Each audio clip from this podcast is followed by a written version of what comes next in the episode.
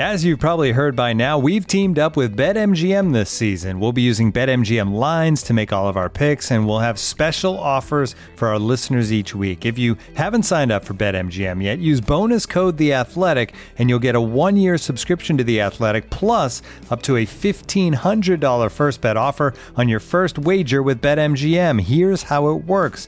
Download the BetMGM app and sign up using bonus code The Athletic. Make your first deposit of at least $10, place your first bet on any game, and claim your voucher for a one-year subscription to The Athletic. See BetMGM.com for terms. U.S. promotional offers not available in D.C., Mississippi, New York, Nevada, Ontario, or Puerto Rico. Gambling problem? Call 1-800-GAMBLER. Available in the U.S. Call 877-8-HOPE-NY or text HOPE-NY 467-369 in New York. Call 1-800-NEXT-STEP in Arizona. 1-800-327-5050 in Massachusetts. 1-800-BETS-OFF in Iowa. 1-800-270-7117 for confidential help in Michigan. 1-800-981-0023 in Puerto Rico. First bet offer for new customers only in partnership with Kansas Crossing Casino and Hotel. Don't forget, if you haven't signed up for BetMGM yet, use bonus code The Athletic, and you'll get a one-year subscription to The Athletic, plus up to a $1,500 first bet offer on your first wager. Muddy Knees Media. This Christmas slash Hanukkah slash Winterval slash holiday season, The Athletic wants you to bog off. Because when you buy one annual subscription, you'll get another one for free. And similarly, when you gift a year's subscription, you can get one for yourself and no extra cost. So wave goodbye to 2020 and say hello to 2021 by sharing the gift of the Athletics' unrivaled football coverage with analysis and in-depth features from the very best writers around, exclusive Q&As with Athletic staff, and ad-free versions of all of the Athletics podcasts including this one. Find out more and sign up today at theathletic.com slash totally.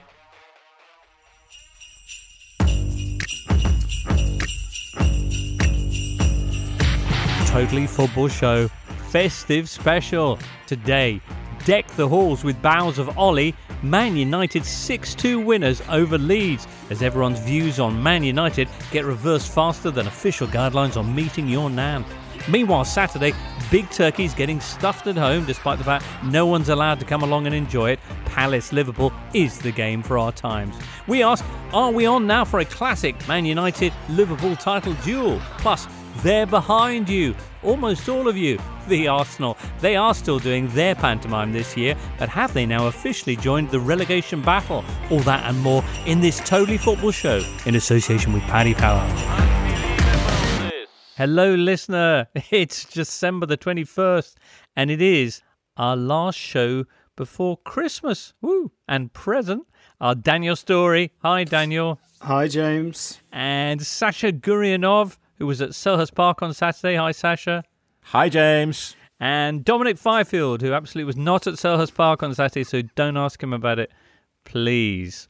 Uh, hi, Dom. Hi, James. What happened? what happened at Selhurst Park on Saturday? Uh, it rained a lot at the end. You're going to love hearing about this, uh, Dom. That's a treat coming up for you. Uh, we've just, uh, it's Sunday evening, listener. You know, not for you perhaps, but for us very much. We've just seen the very seasonal West Brom Villa game, Big Sam's debut, did it live up to your expectations? Did it?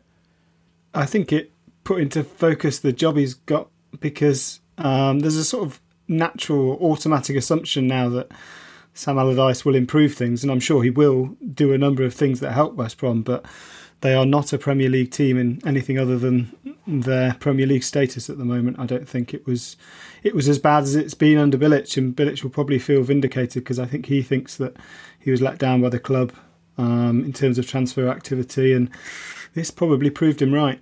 Mm, well, long way to go, of course. A word about Villa, perhaps their performance. They were very, very good, but then they were playing West Brom and West Brom team with, with ten men. I was I was slightly confused. I don't know whether the other guys were on the call, but on on the dismissal of um, well, the non-dismissal of Courtney Howes, um, who seemed to to go over the top in the same way that not maybe not exactly the same way as Jake Livermore did um, on Jack Grealish. I suppose Livermore, Livermore was more of a lunge, but Courtney Hawes seemed to to make contact pretty high up on Diangana's shin, and from one angle it looked a nasty, nasty challenge, and yet was only deemed worthy of a yellow card. I suppose uh, West Brom West Brom have a bit of a gripe already uh, about VAR and the fact that they seem to be victims of it more than benefiting from it. Although Villa did have a goal ruled out by an armpit today as well. Um, but I think that might just fuel that talk of a, a bit of an agenda against them because it was it was quite mystifying. It was it was the lunge apparently that was key Yeah. according to BT's referee. Yeah. Well, I agree with Daniel, by, by the way, on, on, on West Brom.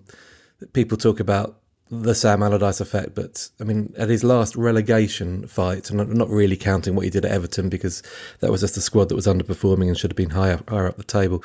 When he went into Palace, he had a poor start there pretty much uh, and spent 40 million pounds in January on four players to to take them up the table. And, and by the end of that te- that season, they were they were winning at Liverpool, they were they were winning at Chelsea, they were beating Arsenal at home. He's not going to get 40 million pounds, 50 million pounds to spend at West Bromwich Albion, so I think it's a far far tougher task. Well, this this is the thing I found crazy about the whole Bilic situation. He spent hardly any money. They went up with the championship squad. They kept it. I mean, you see that Fulham reinvested, and Fulham are doing a bit better. Um, so I don't really know what they expected from Bilic, to be honest. Chilling words there for West Brom fans. That brings the end of the first two days of round 14 of the season. Two games to come on Monday. It all kicked off on Saturday with Liverpool's 7 0 win at Selhurst Park. City then beat Saints by a single goal. Everton won 2 1 at home to Arsenal. That's their third straight victory. Arsenal's eighth game now without a win.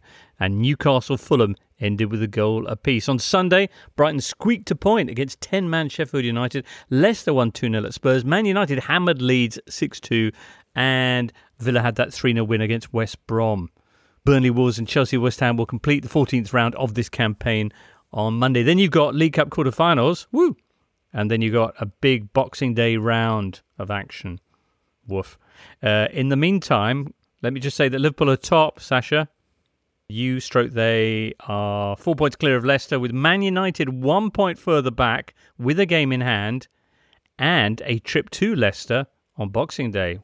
Uh, Everton round out the top four. At the other end of the Premier League, Burnley are in the bottom three ahead of their game Monday with West Ham, alongside West Brom and the Blades. Arsenal now just four points above Burnley, who have two games in hand on them. Crikey. We're going to try and make sense of it all, listener. We're going to begin at Old Trafford on Sunday. You're listening to the Totally Football Show, sponsored by Paddy Power and part of the Athletic Podcast Network. And he's in again. McTominay's done it twice. Two inside three minutes. The fastest of starts from the Red Devils. And Leeds have been cut apart. Scenes on Sunday afternoon as Man United turned up at home.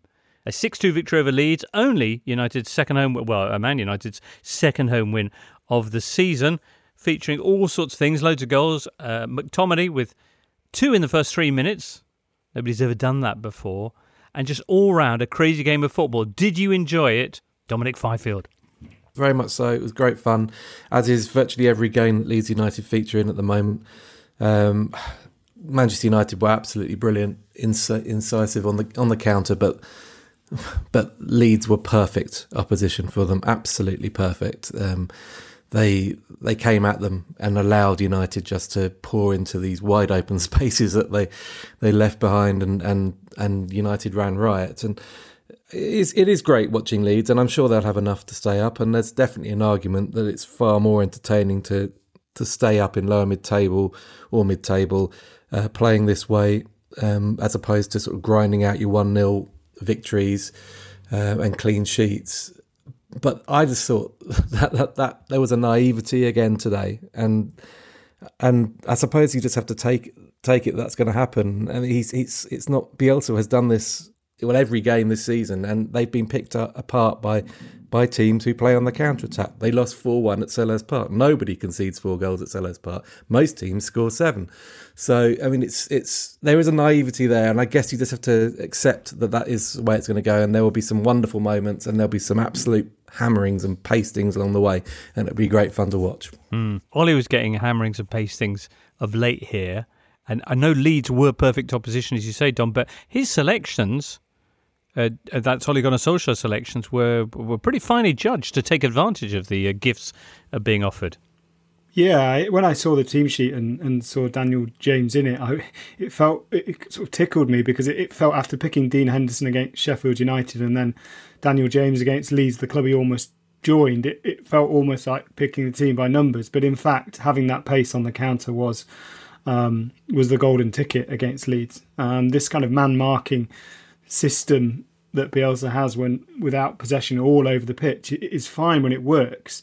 And I think one of the reasons that Leeds games are so entertaining is that the games become decided by those man to man battles. So when they win them, they can unnerve an opposition, which they have done. And when they don't win them, as against United here, and I particularly remember the, the Leicester game at home, they come apart at the seams so quickly and so evidently that games fall away from them in five, ten minute periods, which is what happened here and what happened against Leicester. Um, you know, Marcus Rashford and Bruno Fernandes getting the ball on the turn. If a Leeds player is half a second late and they play a quick pass, which they, they did do really nicely, and credit to them for that, um, it was poor Calvin Phillips was was stood there in defensive midfield with three runners, literally sprinting at him, and nobody to stop them, and, and nobody could stop them. I thought it was quite interesting that McTominay started it. It's almost as, as if Bielsa forgot to t- tell his players to man mark him because in the first two goals, he's on his own in midfield. I'm not really sure who's supposed to be picking up. I think on the second goal, he just walks in behind Klich and no one tells Klich and he's in acres of space. So I, I found it quite curious that they just didn't pick him up at all, given that they're man marking team. But I thought for me, uh, the third goal, the 3 0 on 20 minutes, was very good illustration of the problems I think that this man marking system has because Bruno Fernandes drags Phillips out of the way. Fred, who I thought actually had a very good game, steams into the gap. Martial makes a diagonal run across the Leeds defense, and they're all over the place. And then in the ensuing confusion, you know, up pops uh, Bruno Fernandes to, you know, to, to slot it in. But I thought they almost like they had fast, pacey players confusing this man marking system to the extent that it couldn't really function. Mm-hmm. The, the one the one thing I would say about Leeds that slightly worries me is that they are clearly going to play this way all season, assuming Bielsa stays and assuming Bielsa remains as dogmatic as he always has been. And playing Leeds for the first time, I expect, can be um, potentially can be quite a disturbing experience if you aren't used to a team playing like that. But the second time you play them, you kind of know what to expect. And I, it'll be interesting to see the results over the second half of the season against the teams that they've beaten comfortably, whether those teams know what to expect and can therefore come up with a different plan. Because if you know what your opponent's going to do, most managers will say that's that's half the battle on the training ground in the week before the game. What happened in the championship last season uh, when they were playing teams again? Are teams just simply not good enough to actually, you know, they can see what Leeds are doing, but they're not good enough to take advantage? Yeah, their their, their fitness and their running and you know their sprints and the pressing was was like nothing the championship had had seen, and they did exactly the same the season before and carried it on and arguably were better at it. Um, and Patrick Bamford took his chances better than they did in the season before. Um, there's a there's potentially a slight worry whether that can continue in the Premier League. He's been brilliant so far, but he missed one at at 2 0 today, which if he scores and probably should have done, maybe it's a slightly different game. So yeah, that's my that's my one concern. I just think it's brilliant to watch. I mean, I I really hope he doesn't change. I'm sure they'll have enough to stay up. Um, there's enough ammunition there for them to stay up, and they can maybe dip into the market if needed in January if they want to add some fresh le- uh, legs to it all. But I just they're just thrilling. They're absolutely brilliant to watch, and whatever happens, whether they get completely overrun or whether they overrun opponents, it's just absolutely entrancing. But I think at the moment he still has the buy-in from the players. They still clearly believe in the system. I mean, the way they created the second goal at six-one down was really hugely impressive. So I think as long as they keep keep on playing for him, yeah, I think they have they, they have a good opportunity to do mid-table. Now let's talk about the team that scored six goals against them on Sunday afternoon. Uh, I'm still picking up a slight vibe of not quite believing in Ole Gunnar Solskjaer and perhaps Man United's credentials uh, uh, from, from one, one or two of the assembled. So uh, they are wildly inconsistent, but they have produced performances like this before against, say, Leipzig. There were flashes of it at Bramall Lane, perhaps Thursday Thursday evening, flashes of the other United as well. But uh, Richard Adam raising the question of Man United's title challenge because the facts show, or the table shows, that they are now third, one point behind Leicester, with a game in hand. Are we going to be seeing a, a Man United Liverpool title duel this season? My suspicion, um, which is far easier to say on Sunday night than Saturday morning, is that is that Liverpool will win the league. I thought before this weekend, I still think they will. I think everyone else will probably be. There are so many or too many flaws in the other teams that unless Liverpool get another couple of serious injuries, and I think they'll win the league. There's no reason why that squad can't finish second. Chelsea are clearly still bedding in. Spurs, we saw today, have their own flaws to sort out. So there's no reason why they can't finish second, nor should finish second. The, the, to my mind, that squad is a title challenging squad.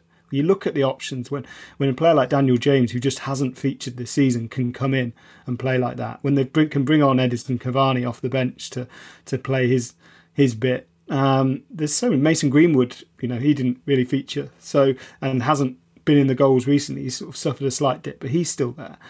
There's so many options there. You know, the, the central midfield partnership today is not necessarily a first choice one. So, yeah, I think I think it should be a title challenging squad, and I think it probably will sit just below Liverpool, finish second, third, or fourth. I don't think they're close to Liverpool, and I suspect that over time, as Daniel says, that that will that will be very evident uh, if Liverpool now go on the type of run they're threatening to. Um, but but yeah, I mean there is a strength in depth there. I mean their bench today is is outrageously good actually. When you've got Dean Henderson who's pushing for a, a place at what has become Euro 2021 now, isn't it?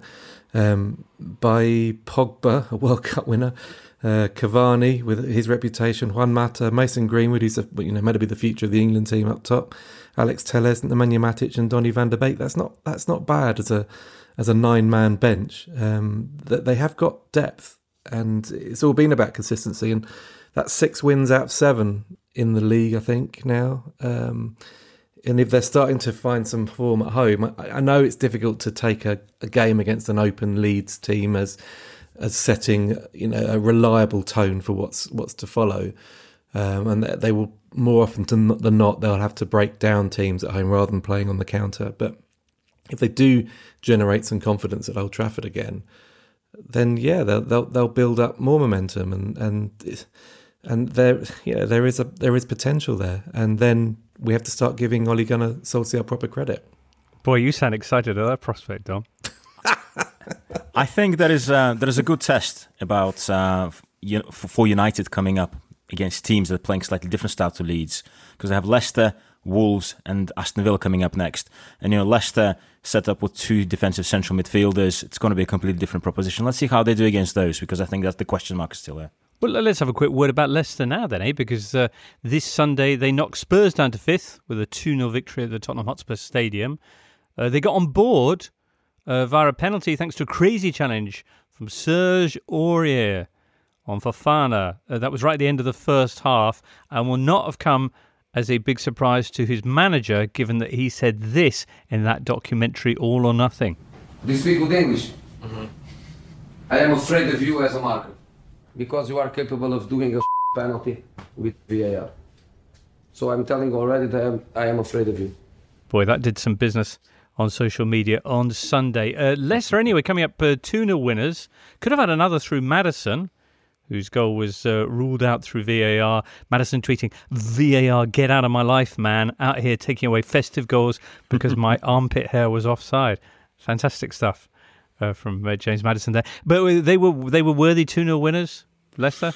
Yeah, despite what, what Jose Mourinho said after the game. Um, oh, what did he say this time? He well, he he basically doubled down on what he said on Wednesday night, which is that if you look at the score, you think that we were the second best team, but that's not the case. Now, with you know, with apologies to Jose Mourinho, every Tottenham fan watched that game and will be, I, I imagine, pretty emphatic in their belief that Spurs did deserve to lose the game, and they've got a problem against teams that that sit deep. I think because when Harry Kane drops deep, which he, he clearly is doing now, and Son starts deep, you've suddenly got a lot of things that have got to go right 40 yards from goal closer. You know, four or five passes of play have got to go right to create a clear opportunity. And quite frankly, they didn't create a clear opportunity until um, Schmeichel made a really, really good save after about 70, 75 minutes. And, and that was about it, really.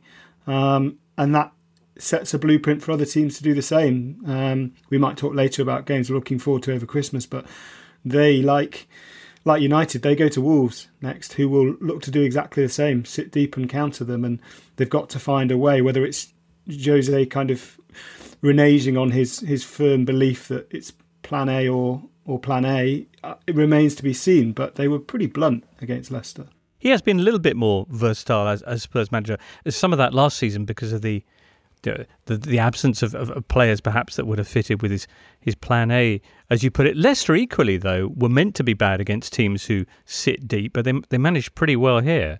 Sasha, but I, I, think what Leicester first of all did quite well is that that space that Kane started dropping into, Tielemans and Ndidi sat there, so had no space. He managed to get one shot off from there, but they were all over him. Um, and Leicester themselves, I mean, they managed to make the game pretty ugly. But I thought Albrighton to Vardy, uh, just preceding the uh, Alderweireld goal, was quite a flashback to 2015, 2016. Good to see it again, and good movement from Vardy off the um, off the defenders as well. So I think you know they, they were efficient. I think Kane missed another chance, another header off a corner from six yards just before half time. So maybe if he if, if he has stopped burying those sparse but high percentage chances, maybe this is where the Jose Mourinho renaissance falls down the other the other thing I'd say slight worry for Spurs is that they don't seem to be able to to change the game particularly well off the bench. They've only scored once this season with with when Bale's been on the pitch. That was his goal against Brighton. Lucas Moura came on and he hasn't scored as a substitute for Jose Mourinho yet at Spurs. Um, it's almost as if that plan A is so set in stone and the players are so hardwired into it with Kane and Son as the focal points that if they can't quite take it over the line, there's a bit of an absence behind them of players who can. You know, they don't really have another goal scorer. They didn't even have Dele Alli on as one of the nine substitutes today. There isn't really that. I mean, Bale's intended to be that that game changer off the bench, but that hasn't quite happened yet. Um, so I, I think that's slightly disturbing as well. The the Bale uh, substitution, I must admit, I'd forgotten he was there. So when he appeared on the sideline for the start of the second half, it was a bit like um, I don't know, like when Bill Murray arrives in Zombieland. You know, when when you have that kind of crossover. I thought this is really exciting. There's a guest star for the second half, but it was really underwhelming.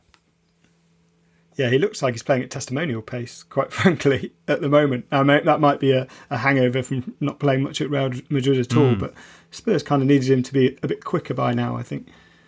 All right, well, they tumbled to fifth in the table now, and they'll slip further if Chelsea win against West Ham on Monday night. Uh, Spurs have got Carabao Cup quarter final against Stoke on Wednesday. Dust off your can they do it at on a lines.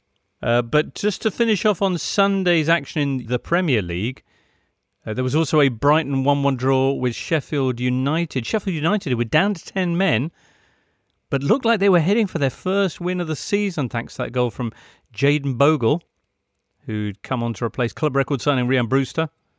But then Danny Welbeck, Danny Welbeck equalised for uh, the Seagulls. Brighton are only two points off the drop, you know.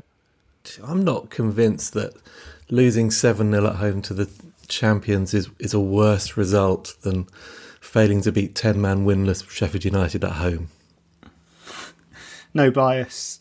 no at all. No, no, I mean, it's. there seems to be some kind of theme here. yeah, it may recur.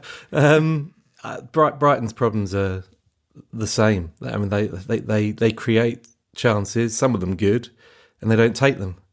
They play some lovely approach play until they get to the final third, and then they just sort of evaporate.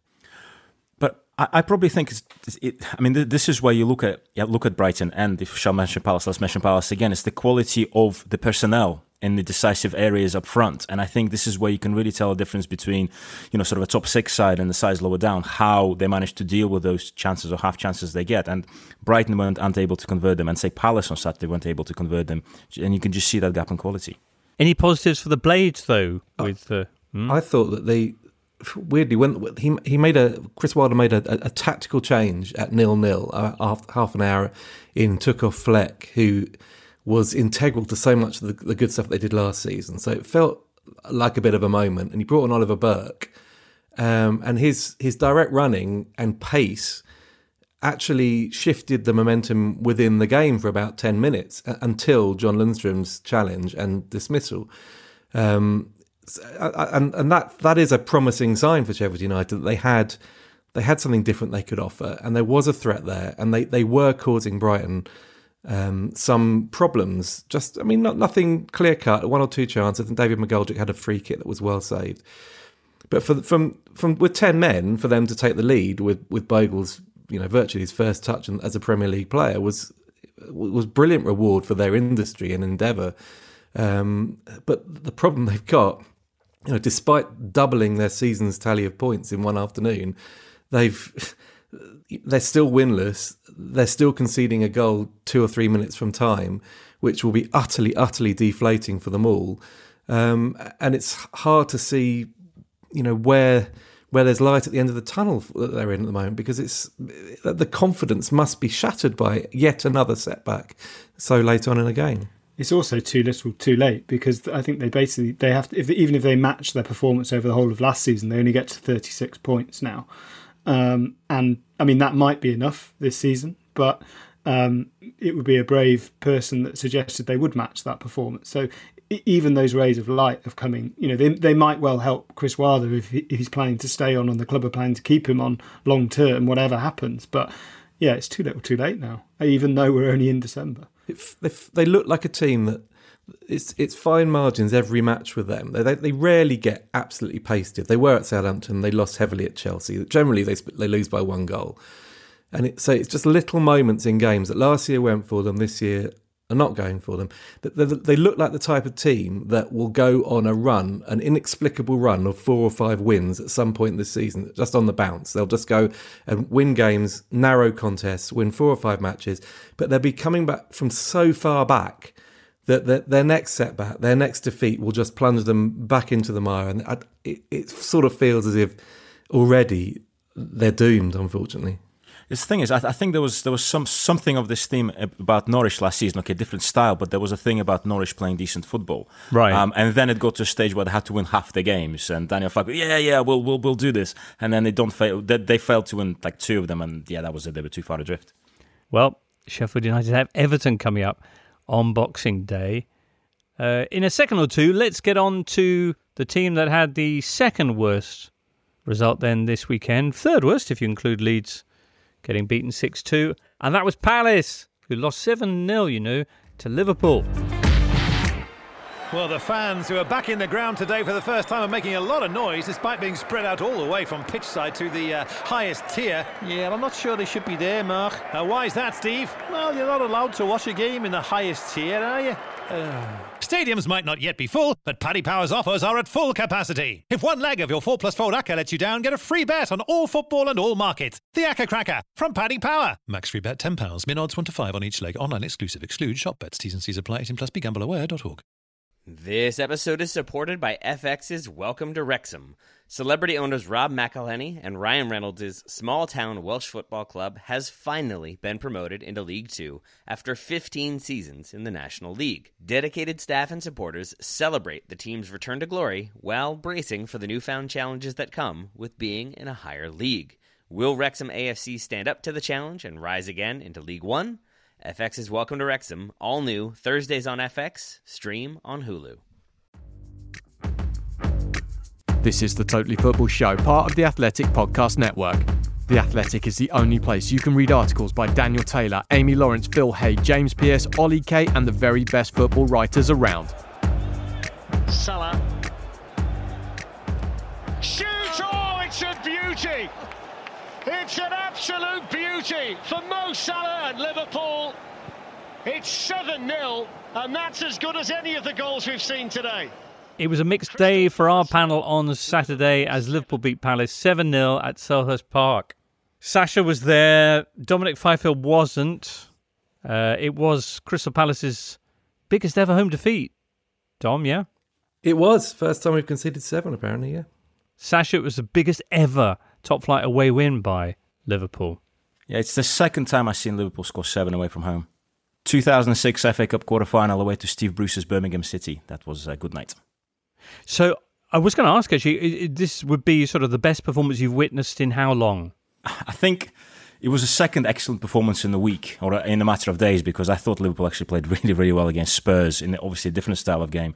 Against um, Palace, though, at 1 0, going back to the thing I said about you know the personnel, Palace had five or six really good chances getting around the size of Liverpool, and the final ball really let them down, particularly Jordan Ayew, his decision making. You could see, like, I, I always look at Ayew and think he he's sort of middling, sort of lower lower half of the division striker because he does, like, in those decisive moments, you can see the decision making between, say, him and Firmino and also the skill. Um, maybe this is a bit of an unfair comparison, but I think, better striker creates one of those goals for um, for Crystal Palace, particularly the one the pullback he did behind Zaha. I think after that, Zaha just lost the plot for the rest of the game uh, because he just he was like, oh, I had an open goal here. And I think what Liverpool did then, Liverpool were literally defending. Trent Alexander-Arnold was having lots of problems and then bang, Mane scores, and after that, Liverpool just just absolutely ran away with it. Every every every single thing they did came off one of those days. Ben Smith asked which one of the goals during the deluge watched at Selhurst was Sasha's favourite. Oh, definitely the third. Uh, the transition because there was a there was a slight sort of prelude to the third as well. I think Van Aanholt took out Trent, and they had a bit of a barney, like going on argument going on, and they were in that corner, and then Eze loses the ball and before you know it, Firmino switches it to um, to uh, Robertson, who takes two touches, plays it into the box. Firmino controls it, unbelievable first touch, completely kills the ball between the two defenders and just slots it past Guaita.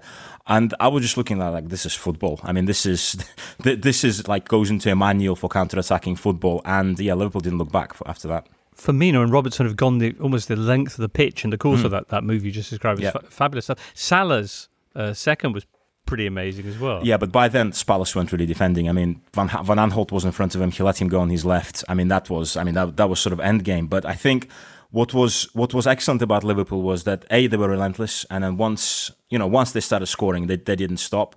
Uh, Mane was furious to be substituted off because he clearly saw there's going to be goals there. Uh, the way the substitutes work as well. I mean, Salah went straight in. It was great to see Oxlade Chamberlain back um, because I mean he's had yet another lengthy injury, and I think it was just, it was just an afternoon. Like everything came off for Liverpool. It's sort of reverse of Villa, where everything came off for Villa. In fact, it's a weird weekend because uh, United scored six at home after conceding six at home about three months ago, and Liverpool do the same uh, for an away game. Uh, but yeah, I mean, it's like talking to Klopp after the game. I mean, he's just like, you know, what can you say? Uh, he was he was just Mr. Happy, and it came at a good time. They're on the roll. Then I'll get eight days off as well to recuperate. Almost just looking at this, thinking maybe should carry on playing, but he was very much uh, in the camp of yeah, no, we, we need a bit of a rest. Um, there's players coming back. Perhaps they're just uh, hitting the form at the time where they can actually pull away. And indeed, over the last two games, they're suddenly four points clear at the top. Mm. Tom, what about you? Which goal was your favourite? Third as well. I thought it was outstanding, absolutely outstanding, and. Um, I mean, to be honest, the game was over at half time completely. It was over at 2 0, but it was but the second half was a non event for, for Palace. They, they just. That that was dis, that was a disappointment from the day for apart from losing seven 0 at home. Um, that, that there was no real fight or or response in the second half to try and at least limit the damage. But then, to be honest, Liverpool were completely untouchable anyway. So right. I don't think many many teams would have would have um, really coped with it. It did, it did bring back it did bring back horrible memories of going into school as a 14 year old back in 1989 on a, I think it was a Tuesday morning, possibly a Wednesday, um, and and having sort of people that you know schoolmates who I didn't think really liked football, but suddenly for some reason had become Liverpool supporters overnight. It was very weird. I was getting a lot of WhatsApp messages yesterday, which uh, from people I didn't realise were Liverpool fans. But um, but there you go. It's kind of it's continuing on. So this was after the nine 0 Yeah, sorry, I should make that clear. Yeah, which were, were also three 0 down at half time. But right, there were actually weirdly there were similarities in the in in terms of those two games as well. In as much as Palace actually, as daft as it sounds, when they lost 9 0 in 89 at Anfield, they actually hit the post with a free kick early mm. on. They were competing. They had missed a penalty at 6 0, put it out the ground over the Anfield Road stand. I mean, they they were a young, raw uh, team back then, very, very naive, and just kept attacking and kept on getting picked apart by Liverpool, who were the masters and reigning. No, they weren't reigning champions, were they? But they were. They they were. Um, they were the champions elect for that year. Mm. Whereas this time, you know, you don't think a Roy Hodgson team is going to fall into those same traps. But this is a Roy Hodgson team that hasn't kept a clean sheet since the opening day of the season and is making a real attempt to be more attack minded this year and has incorporated Eberechi Eze into into the team and Wilfried Zaha, and they just got picked apart in the same way. It was a mercy you don't have to go into an, an office this, this Monday morning, Dom. No, but they'll still find you anyway. Oh, I mean, you know, the people. Never mind. The, the other the other weird, we talked about Liverpool's um, you know biggest away win and coming after a seven. Palace also recorded the biggest away win in their history two weeks ago at West Brom, and you know two weeks later suffered the biggest home defeat. This it seems a very Dom will know more about this than me, but it seems a very dangerous time for Hodgson to suddenly start changing and Palace to become pretty unpredictable when I'm guessing his job is not particularly safe, partly given given partly because he's been there a while and he's he's getting on a bit. He's in the last year of his contract. I, I think he's fairly realistic about the way things are working out, and and keeping Palace in the division is is the priority. And the supporters have been asking him and demanding a more expansive style, and, and indeed the board have went out and spent 18 million pounds on one of the most attack minded and refreshing talents in the championship over the summer. So I don't have any. I mean, look, it's been working really well. Six days ago against Tottenham, they were brilliant. They, they, for 15, 20 minutes, 25 minutes in the second half, they absolutely dominated the then league leaders. So it's, it's, it's just, it feels freakish, but, but the only real proof of, as to whether it was freakish or not will be how they react at Villa Park and, mm. and how they on Boxing Day and how they, they do against Leicester City in their next home game and are, are they going to be picked apart again by a team like like Aston Villa or a team like Leicester City? Right, and it, you know it's very it's further proof of how weird 2020 is. But we should say that they were missing Christian Benteke. Uh, Sasha, are you going to tell us about Liverpool? No, but I mean, laughing apart, Ayew in, instead of Benteke, I think Ayew did not put enough pressure on p- people like Henderson in the Liverpool defense because it was virtually the same team as against Spurs, apart from the striker. And I just think there was a disconnect in midfield, which A, allowed Henderson more time, and B, Keita absolutely bossed that midfield. I think probably contributed to that as well. And in the end, you were looking at the, uh, at the game and thinking that there's just not enough beef in that midfield to actually deal with, with the Liverpool three who were just running rings around them. Um, so, yeah, I mean, as, as Dom said, I mean, I don't think it was particularly logical to pick this team, but it just on the day, the two systems came up each other, and one of them just found huge gaps. So Liverpool have been showing hints or giving warnings of this kind of form. That very dominant performance against Wolves, the victory over Spurs midweek, which you referenced, Sasha, and as you say, they're now four points clear on top. What weakness might there be in this suddenly very impressive Liverpool side that might see you not repeating as champions, Sasha? I think teams that would outrun them like Fulham did, uh, for example, last week for half an hour, and then Liverpool took. They did recover, but it took them a while to recover. And also, perhaps teams that um, you know, going, going back to the original point. Um, uh, that defensive shape, uh, because I thought again against Fulham, Liverpool kind of missed Shaqiri and Jota, just that bit of precautiousness, bit of something unusual about decision making in midfield, which is maybe if Thiago comes back, then teams would really, really struggle against that as well. So I think um, yeah, you just you, you just have to somehow outrun Liverpool. Um, and unless they pick up some other injuries, I don't really see them falling away here. The other thing that can hurt Liverpool, Big Sam, last man to win, visiting manager to win at He's Anfield. next, yeah. It's coming up next. Anyway, that's on Sunday. Excellent. Now, uh, just to round up uh, the other results on Saturday, Everton went top four with a 2 1 win over Arsenal. That's their third victory in a row for Carlo Ancelotti's side. Uh, it was, of course, facilitated by uh, an own goal from Rob Holding. Richard Jolly pointing out that the players captaining Arsenal have now scored for Burnley and Everton in Arsenal's last three games. Then Yerry Mina uh, with the second Everton goal. That was in the 45th minute. And I'm sure you've all seen the stat. It's bizarre, isn't it? His last four Premier League goals have all come in the 45th minute. Wow. Opta Joe says this is the second time in Premier League history that a player has scored four goals in a row, all in the same minute. The other time being Chris Eagles, who scored four 90th minute goals between 2007 and 2011. Quirky, says Opta Joe. I'd say that's more than quirky. Although I think that the 45th, 90th might be a slightly flexible kind of timing uh, employed by uh, people keeping scores. But yes, yeah, still amazing. Uh, anyway, there are probably more salient points to make about this game. Uh, Everton being in the top four, but not having any shots on target in the second half. What do you think? I think Ancelotti's has done really well to kind of change the mood, partly because he's done it by switching formation and telling Richarlison, but more so Alex Iwobi, to protect those inexperienced fullbacks. Um, it worked really, really well against Chelsea, and it, it worked again here um, and also for, for sharing out the goals because there's no doubt that Everton's early season form was was fueled by Dominic Calvert-Lewin's goals, but the last seven goals in the league have been scored by seven different players, and getting Gylfi Sigurdsson in as number ten clearly gets the best out of him, and that may change. You know, his position will be under threat when when Rodriguez gets fit, but. Um, yeah, there feels a new mood, partly because they've beaten three teams that would have expected to finish above them, and partly because, as you say, they're in the top four for the first time at Christmas since 2004, which is, um, you know, peak David Moyes era Everton. So yeah, I I worried when they dropped off in form because Everton tend to do this, but there's there there are signs of real sustainable progress there. I think. All right. As for Arsenal, if you were a Premier League manager, who would you want for your next fixture? Arsenal or Sheffield United, say? I'd probably take Arsenal on the basis that I wouldn't. Sheffield United will end this run at some point and will get a result against somebody, whether it's fortunate or not. And Arsenal just look fallible, awkward, uncomfortable, um, ill at ease with virtually everything they do. Um, they're just a bundle of anxiety at the moment, and it's it's actually quite painful to watch.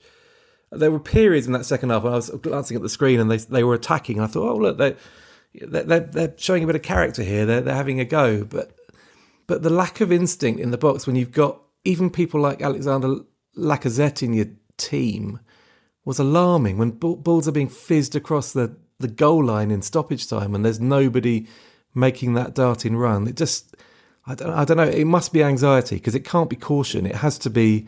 It, it could also it, be just not being bothered. I, I, I, don't. I'm not sure that. I'm not sure it is. I, I think that might be a bit bit harsh, even on really? Arsenal, to, to claim they're they're not bothered. Uh, I think there probably are issues within that squad because it's quite a big squad at Arsenal, and and you know the, the guys that aren't playing, there, there will, I imagine there will be cliques in the dressing room, etc and th- those issues are something that Arteta's got to work on. But I think the team he puts out will be committed to to doing their best for Arsenal. I don't think it's a, a, a case of not being bothered. I don't think they're not playing for him. I, I think there is genuine support within the team for the manager at the moment, but it's not working for one reason or another. And at some point, something has to change, and it I imagine, because it doesn't sound as if there are any noises that Arteta's about to lose his job, that it, it may be that the, the, manager's approach has to change and maybe he has to go slightly more pragmatic and and, and maybe play on the counter attack. I think most of those good results I had towards the end of last season, I think I'm right in saying that they they didn't have much of the ball in those games, and yet they, they pulled out results against the likes of Liverpool and and Chelsea in the cup final and and and and, and the like. And I think Manchester United somewhere along the way as well it's it's maybe he has to be more pragmatic and put those those great that, that great philosophy that he brought just to one side for a moment, just to get Arsenal out of a rut, and then maybe reassess things in the summer when he can clear a bit of the deadwood out and bring in some new players who are more suited to the type of play that he wants to wants to instigate. Just to reiterate Dom's point, they've lost, they've lost six of the eight games this season in which they've had the most possession, um, and they're just as Dom refers to, they're just so easy to play against. Um, you know, it can be the, the death of some teams if they sit too far deep and invite the opposition on. But when you're playing Arsenal, there's there's no fear there um, because you can do that and you you know what's coming and you know you're going to have a chance to either profit from an individual mistake, to make the most of a set piece, to to counter them. Um, there's just no fear when when playing them. I think I think Willian is the Willian's the one player that I think could undermine Arteta because he clearly pushed for the signing and you know at a time when the club was pleading austerity and poverty uh, and then handed £100,000 a week to a 32 year old winger on a three year contract. But it's the way he seems to you know Mesut Ozil was moved out of that team because um, he was deemed to be too much of a luxury player that couldn't fit in with the, this Arteta philosophy. But I mean, Willian's doing none of that. He's done doing none of the tracking, none of the pressing, and he's not doing the creating either. He's had one shot on target all season in the Premier League. He's created chances at a rate of about one a game since the opening day. So, and he stayed on for ninety minutes at the weekend. It was bizarre. Is that the reason that Ozil was moved out? I always wonder if there was anything else behind that. Yeah, there might. I mean, there are there are. I don't want to say rumours because it sounds gossipy, but there are a kind of suspicions maybe that his his head's not quite right and that therefore he's he's better off out of the team at the moment. But the fact that his you know his his social media persona, if nothing else, suggests that he'd quite like to be in that team right now. Uh, it might be that this, this, has come too late and there's too many bridges been burned, but um, there's not many excuses for not having Özil in that team if you're playing Willian for 90 minutes nearly every week, to my mind. All right. Well, an excellent result for Everton now. Also on Saturday, Man City beat Saints 1 0. Saints also losing Danny Ings to a hamstring injury. As much as they have diversified their goal scoring of late, that's a, a big blow to Ralph Hasenhüttl's uh, outfit. Uh, but a very useful result for Man City. How about we discuss Newcastle Fulham, uh, which ended 1 1? Which was more ridiculous? The Matt Ritchie own goal, or the Callum Wilson penalty tumble and subsequent decision by referee and VAR. What do you think? He, he did kind of trip him, didn't he? Did he? I, th- I don't know. He st- did he not step on his foot? I mean, there was a lot of limbs going going around there. I thought he might have slightly tripped him. I don't think he but, did, but then maybe you know there was a bit of contact outside the yeah. area, wasn't there? Was it maybe, right? Okay. Yeah, it's, it's hard to tell whether it was on the line or just outside. I think there might there was a bit of contact. Um, okay, but but the but the, the, tumble was mm. theatrical. Okay, what about Matt, Matt Ritchie then? What happened there exactly? It was like he had an extreme allergy to a football or something. Well, I wouldn't suggest heading one is a good idea. To he um he he was the chap who kicked the corner flag into the Newcastle oh, fans' uh, well groin. Anyway, uh, so that one finished one-one. Daniel. Yeah, I just there are moments in in games or periods in games that seem to kind of crystallise supporters' views on the team and the manager for for better or for worse. And I just thought Newcastle playing 34 minutes against a team in the bottom three against 10 men. They had four shots in the final 34 minutes, and we're actually pretty lucky that Karl Darlow made an, an excellent save to keep the score at 1 1. And it, it, just feels to me like Callum Wilson is leading that team a, a lot more than, than Steve Bruce is, because without Callum Wilson, they'd be in serious, serious trouble. And I go back to something I said a couple of weeks ago. Steve Bruce said it would have been really good to have the fans in the stadium cheering us on, and it, we would have been able to get over the line. And I thought, I, I think you've really misjudged the mood amongst Newcastle United supporters if you think that having them in the stadium cheering you on would have been a helpful thing. Because I think he's pretty lucky they're not there. Because I think they would voice their pretty clear displeasure after most home games at the moment. They, they, they beat Crystal Palace, they beat West Brom, they will be fine this season. But almost being fine is slightly plays against Bruce because it means, like Dom said with Palace and Hodgson, it means that there is room to play some different style football, and he doesn't seem to want to do that. I think it's still amazing that they managed less possession against a team with 10 men, uh, which I think pr- probably sums them up. Uh, what I would say for Fulham, um, Maybe I was still a bit giddy when I went to see Fulham Liverpool last Sunday because that was Why my first game back. I'm a little bit. uh, what was there to be giddy about? Uh, well, being back to the football. I mean, when I was uh, cycling down towards towards Craven Cottage, I was like, ooh, um, nearly shed a tear. Uh, but what what I did enjoy about that Fulham team, and I'm wondering how they're going to react now that they've lost Anderson um, against Liverpool. I thought the um, uh, the role that uh, De Cordova Reid had uh, was brilliant because uh, this is uh, James. Maybe you might recognise this the old Trapattoni system that they used in the early '80s, and Roberto Bettega just getting up and down the up and down the wing, and this is what De Cordova Reid is doing. And I think if I actually look at the system, maybe Parker has been uh, looking at the old Italian um, style because the, there is since he switched to this and he, since he started using De Cordova this way, they've started defending better. Anderson, I think, has been the key as well. And I think they've become much more interesting to watch. They've also become much more versatile within games. Against Liverpool, they went hell for the first 30 minutes and then they defended pretty well for the other 60. So I think of the teams down there, for some reason, like I'm looking at Fulham now, they're probably my favourites to stay up. For anyone who didn't spend their 80s at the Stadio Comunale, um, how does it actually work, Sash? So basically, you have you have a, you have three. Well, you, you have two centre backs and a sweeper, of course. They're fullback were playing a sweeper. So he had Gentile Brio and he had Scirea behind him. He had Cabrini as a fullback on left hand side, but there was no technical right. Technically, there was no right back. So you had Bettega just going up and down the wing doing both roles. And De Cordova for um, for Fulham, depending on the opposition, because he's an attacking player, he can actually slot back outside Ola Aina and become a five man defense. He doesn't really do that much defensively. I think he just like kind of stacks up. There's basically a wall of players defending, which I thought he did very very well against Liverpool. Against Newcastle, for example, when they were playing with 11 men, he didn't really have to do that because obviously they aren't you know they aren't putting as much pressure on. But I think that adds certain certain sort of bit of flexibility. I mean, I'm not going to say that you know Lookman is Boniek, but there's, there's, there's there, there is a certain uh, degree of attacking play coming from that side, and they also obviously you know, Loftus Cheek, for example, is no Platini, but the, the creative midfielder is kind of in, in, in, that area. And then, of course, there's Paolo Rossi up front. I mean, none of them are as good as that. But I'm sort of looking at thinking maybe there was an intermediate stage, but what I recognized there was Trapattoni. You really were dizzy, weren't you, this stage? I like I like the fact that that Sasha had to caveat that by saying that every Fulham player is not as good as the player in that great Juventus team.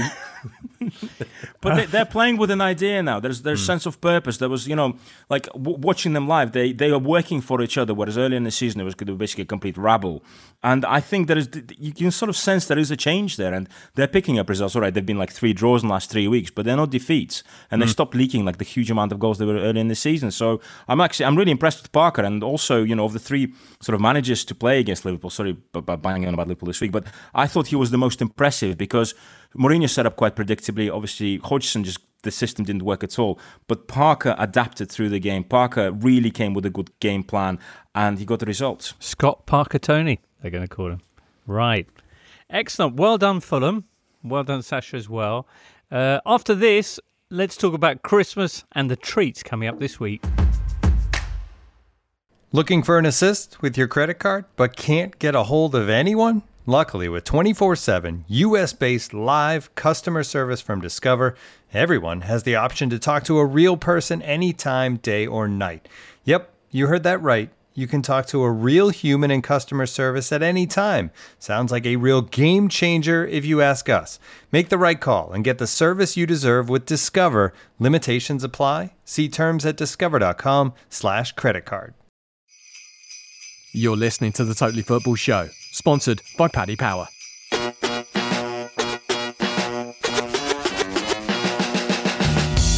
Hey, listener, this Friday it's Christmas. Sasha, what's Christmas like back home? Not now, it's two weeks later. Oh, right, you have the Orthodox we're, Christmas. Yeah, yeah, we'll have. We'll, have but what's Julian it like calendar. when it does arrive? Uh, to be honest, you see, it's difficult for me to talk about this because when I was living back in the USSR, Christmas was banned. We had no Christmas. Right. Uh, we had, Much we had like New now, Year's then. Yeah. Pretty much, yeah. So mm. basically, we weren't ruled by Tories for 75 years, but, you know, there, there are certain similarities. Well, we're both ruled by Russians, I think, is possibly the, the Oh, well, there you go, James. Yeah. You see it. okay, so thanks for that um, Christmas back home anecdote.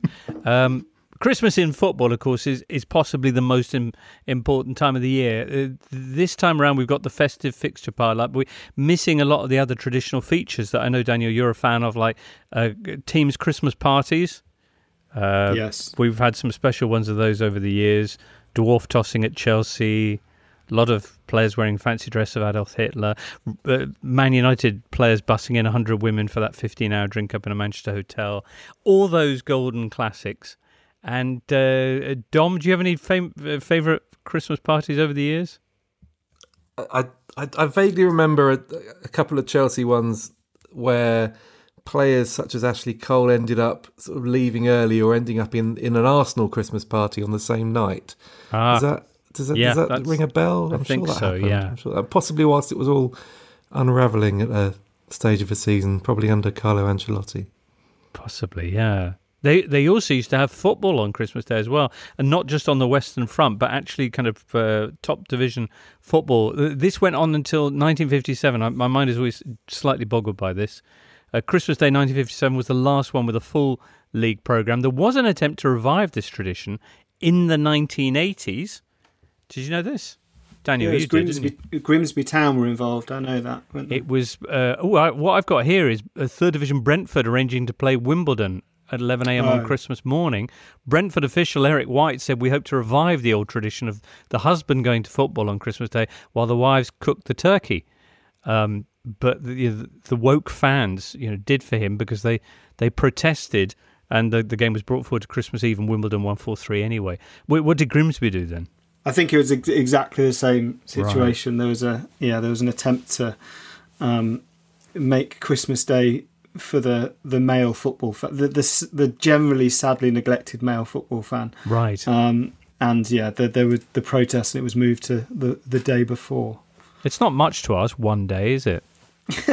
yeah, I know. Yeah, I mean, the, the, football is literally only on that day of the year as well. So, well, we do get Boxing Day still. Sasha, are you a, a fan of Boxing Day football?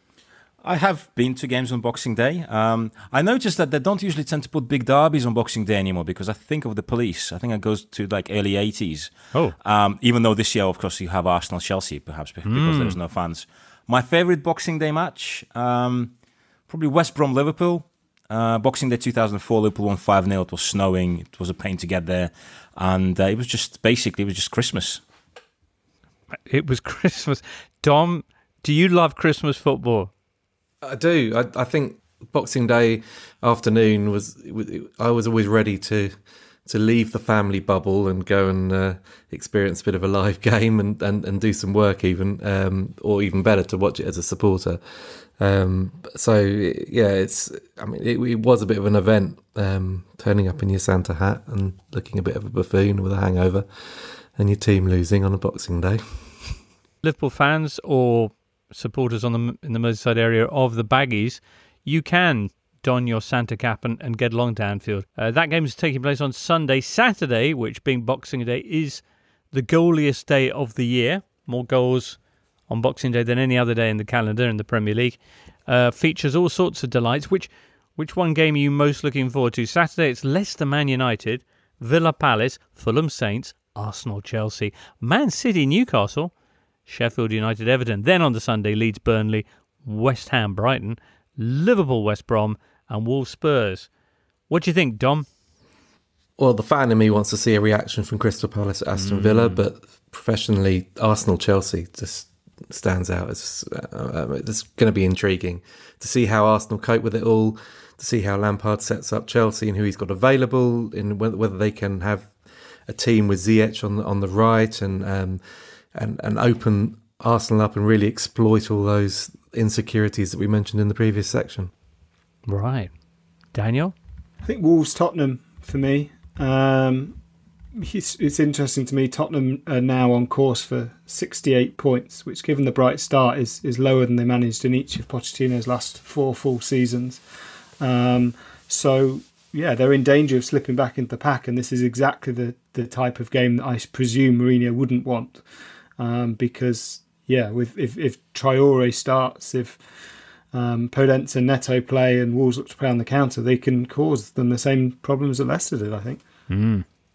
And uh, in that case, I'll go for Leicester City, Manchester United, uh, right. uh, to see how United do against a a more defensively organised team against Tielemans and Ndidi. Um, perhaps against Leicester, who, who, do turn up. There have been some games this season where I thought Leicester was strangely passive, um, but I think this game uh, they should uh, they should remain fully focused, and uh, let's see how United do against them. All right. I mean, it's Boxing Day. We, we should see loads of goals and probably some very strange results. No, would that be your expectation? Maybe Sheffield United beating Everton. I think the interesting thing is is how much rotation we get from mm. managers. It almost feels like a FA Cup third round weekend in that they know they've got games three days later and then six days later. We're going to have to see some rotation, which we didn't really see this weekend, um, other than other than Salah being rested for, for sixty minutes. Okay. For any of that, Premier League action sees on Monday Burnley taking on Wolves at five thirty. Burnley, who've taken four points from the last two games against Arsenal and Villa. Uh, and Wolves, who just beaten Chelsea. And then Chelsea themselves that evening will be up against West Ham. I say that evening, of course, it's this evening for you, probably, listener. Uh, Chelsea have dropped all the way down to eighth after Sunday's games, uh, coming off back to back defeats. The Hammers are just one point behind them. All right. Oh, that's almost certainly going to be interesting and quite possibly uh, be taking place by the time you hear this. So best luck to both teams. Let's turn our thoughts then to uh, Tuesday and Wednesday's fixtures, which are, drumroll please, the League Cup quarter-finals. Dom, hmm? who can look at Brentford Newcastle and not be charmed by the romance of this cup? I have to say, I, have spent a, a lot of time covering Brentford without ever really getting to see them live properly. Um, and there's so much going right at that club, mm. um, like, and and a, a, team that is firing, and and, and we, we, we talk about their brilliant recruitment, which is something that possibly Newcastle and many other Premier League clubs could learn from. But they they go out and get a player like Ivan Toney from Peterborough for six million pounds, and he already looks Premier League ready. I mean, he's been prolific already for them this season. Um, they've got a lot of talent in that side, and those players will be gracing the Premier League at some stage in the near future, hopefully with Brentford, because they are such an upwardly mobile club. They'll give Newcastle a, a proper, proper test. I mean, if, in fact, look at the next three games that Newcastle have got Brentford mm. and Manchester City and then Liverpool. Mm. Would you have Brentford as the favourites for that, Dom? To be honest, yes, I would. Yeah, I would. I think they're, they're, they're, they're, they, the way they play their football, inventive, incisive, um, if if they get going, if they build up a head of steam, they'll be very hard to stop. Mm. Indicative of, of Newcastle's business over the last few years is that they, of course, sold Ivan Toney to Peterborough for three hundred thousand pounds only, well, only two and a bit years ago, uh, and managed to get ten times that with the sell-on clause they included, which was at least sensible business. But yeah, the script is written for him to yeah, to show them exactly what they're missing. There's him in the championship, and there's Adam Armstrong, who they also sold for next to nothing. Who's, I think, the second top scorer in that league. So uh, yeah, I, I, I, agree. I think Brentford are favourites. Mm. And let's also not forget the fact that Brentford sold players in the summer at great profit to Premier League sides, and yet they're still in the playoffs. Also on Tuesday, Arsenal are taking on Man City, who of course they beat in the FA Cup semi-finals. What seems like a very long time ago. Uh, and then on Wednesday, it's Stoke City Tottenham. Michael O'Neill Stoke City are currently seventh in the Championship. And also on Wednesday, Everton take on Man United, but which one? We don't know yet. Those fixtures, Daniel? I think uh, the Arsenal Man City game is interesting because I actually think, although Arsenal are struggling at the moment, what Arteta probably could do with is games in which the onus is not on them to, to win and, and end their run. Um, they can sacrifice possession. They can look to play on the counter, and as Dom said earlier, maybe create a blueprint for how they need to operate moving forward in in the short term to claw some points. We know that Mourinho loves the the League Cup. Apart from him, which managers do you think will be most focusing on this competition, and which will be turning out the kids? Uh, Bruce, Bruce should be because the the the biggest gripe Newcastle have with, or I should say, one of the biggest gripes Newcastle fans have with Mike Ashley's ownership is that um, under various managers they've effectively sacrificed their cup participation despite being just about mid-table in the league and if Bruce is going to win back those Newcastle fans, which I think will be very hard now, success in a domestic cup competition is it, and they've managed to avoid big sides until now. So yeah, if they can beat Brentford and, and get a, a semi final, then he does at least have a little bit of a mandate, I think. I think Ancelotti should at Everton as well. I mean, good push in the league. Um, and again, Everton, the club, has won a trophy for a quarter of a century. I think a trophy would go down very, very well. What do you get for, I mean, apart from the League Cup trophy, what else do you get? Yes, it's Conference League from now on. Crikey. Which is, I think I'm safe in saying, the competition that nobody wants to be in. One of them, certainly. Uh, right. Well, having wrapped up the games to come, uh, very shortly we'll be announcing the result of our kind of bijou competition thing for those books. Uh, with some Liverpool Spurs related flip reversing. Before that, though, let's get a quick bit of uh, performance art masquerading as odds from Lee Price of Paddy Power. Hello, listeners. Hope you're well. You're having mixed emotions, no doubt, as I'm back with my final blast of better numbers before Christmas. You'll miss me, really. What will I be doing in the meantime? Well, thank you for asking. Probably singing odds related songs to my imaginary wife and children while polishing off a tub of celebrations in my pants. Ho, ho, ho, indeed. I really need this job, so I better read out some numbers. Here we go. We think Sheffield United and West Brom moving into Tier 2, although clearly in this case that's not a good thing. Both teams are odds on to get relegated. While Liverpool may be the only truly top tier outfit in the division, they're now odds on to retain their title. Mo Salah is favourite for the Golden Boot, and we expect Man City, Chelsea, and Man United to complete the top four. As for Monday night, somehow Wolves are better than evens to beat Burnley. That's got to be worth a sniff, and that's genuinely a betting insight. Well, as close as I get to one anyway. Happy holidays, everyone, wherever you get up to. Speak soon. You can find out these odds and more at paddypower.com or the Paddy Power app. Prices are accurate at the time of recording. It's over 18s only. Terms and conditions apply, and when the fund stops, Stop.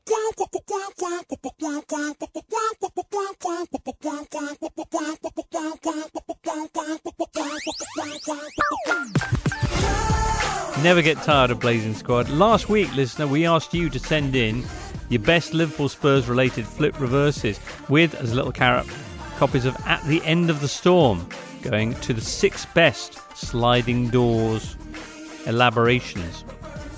Uh, well done, Robbie Richmond, Kieran Long, Ali Darlow, Cy Hardy, Dan Cooper, and Dylan Brady. Theirs, Daniel Rowe, who had a kind of nightmarish vision of Liverpool hanging on to Robbie Keane in 2008, so he doesn't go to White Hart Lane, which sparks a chain of very, very believable events, which see Alan Shearer stay in management and Harry Redknapp taking over Shearer's role at Match of the Day and then thus charming his way into the England job, which all goes brilliantly into the he loses the World Cup final to Morocco. But anyway, uh, excellent stuff, Daniel Rowe. I barely slept after reading that. Kieran Long, meanwhile, takes us back to this moment. David Bentley looking for an angle and finding a good save. There's Ben Pavlyuchenko! Oh, the Redknapp factor! Stoppage time! Liverpool face defeat for the first time this season. Pavlyuchenko's last minute winner there on the 1st of November 2008 at White Hart Lane. Kieran Long says, record scratch. What if instead Robbie Keane had scored in that match rather than Pavlyuchenko and Liverpool had won? Should have scored about five. Liverpool should have been out of sight that game. Right. Well, had they taken those chances, it surely, says Kieran, would have sparked a chain of events that mean that key games that they actually drew in that series see them romp to top of the table. And come February, Keane stays at Anfield instead of joining Spurs.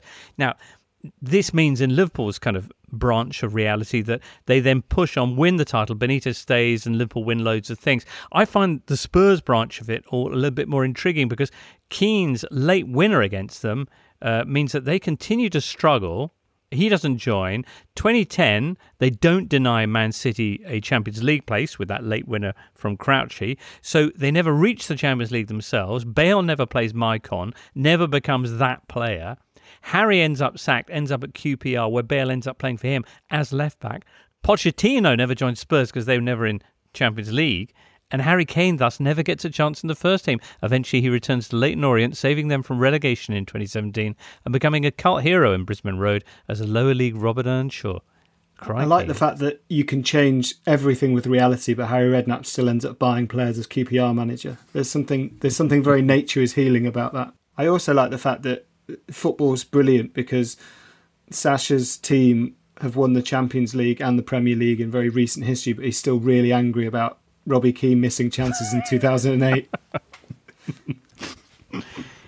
Never forget. Well done to Kieran and, and Daniel and everybody else who's sent in uh, flip reverses. If I was to ask you three for your one moment that you'd like to turn around in time, what, what would it be? Just to finish off then. I've got a. I can handily turn mine into a book plug because I've recently written a chapter for a, a book called From the Jaws of Victory, which is about exactly this. Um, so I have written in that book about um, Nottingham Forest losing the FA Cup final in 1991 and Brian Clough missing out on his glorious walk into the sunset. Crikey. Dominic?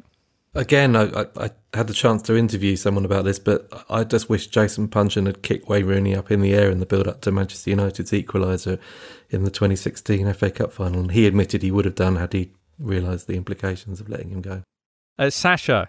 Okay, I'll uh, I'll sort of marry the whole Liverpool Russia thing. One thing I hate to be constantly reminded of is Arshavin's four goals against Liverpool. Why? Because of all the things that man did in English football, uh, his high point had to come when Liverpool were just about clinging on in the title race, and he had to have the game of his life. Um, and I would change that. I would let Liverpool win that game and let that title race go down to the wire. Wow.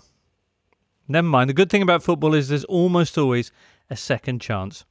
And whatever happened to your team, listener, etc., and so on, let's hope that the new year it brings all sorts of great things, and not just on the football field. Why not? We will be back though before the new year. For a start, we've got a Euro show coming up on Tuesday. Do join myself, Alvaro Romeo, Raphael Honigstein, Julien Laurens, and James Horncastle for that because there's loads to talk about uh, from this weekend.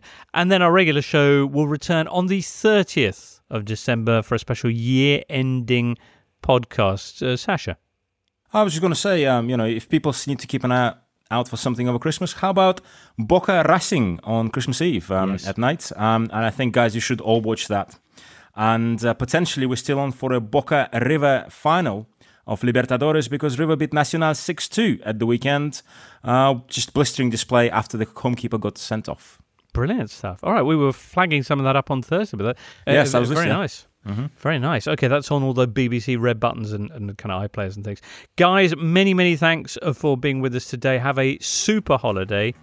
Uh, Dom, Daniel, and Sasha, and you, producer Charlie, and you, listener. And we'll be back soon enough. Have a wonderful time in the meanwhile. You've been listening to the Totally Football Show, part of the Athletic Podcast Network. Keep up to date with everything Totally at thetotallyfootballshow.com and follow us at The Totally Show on Twitter and Insta. Check out all of the Athletics football podcasts on Apple, Spotify, and all the usual places, or listen ad free on the Athletic app. The Totally Football Show is a Muddy Knees Media production and sponsored by Paddy Power. Muddy Knees Media.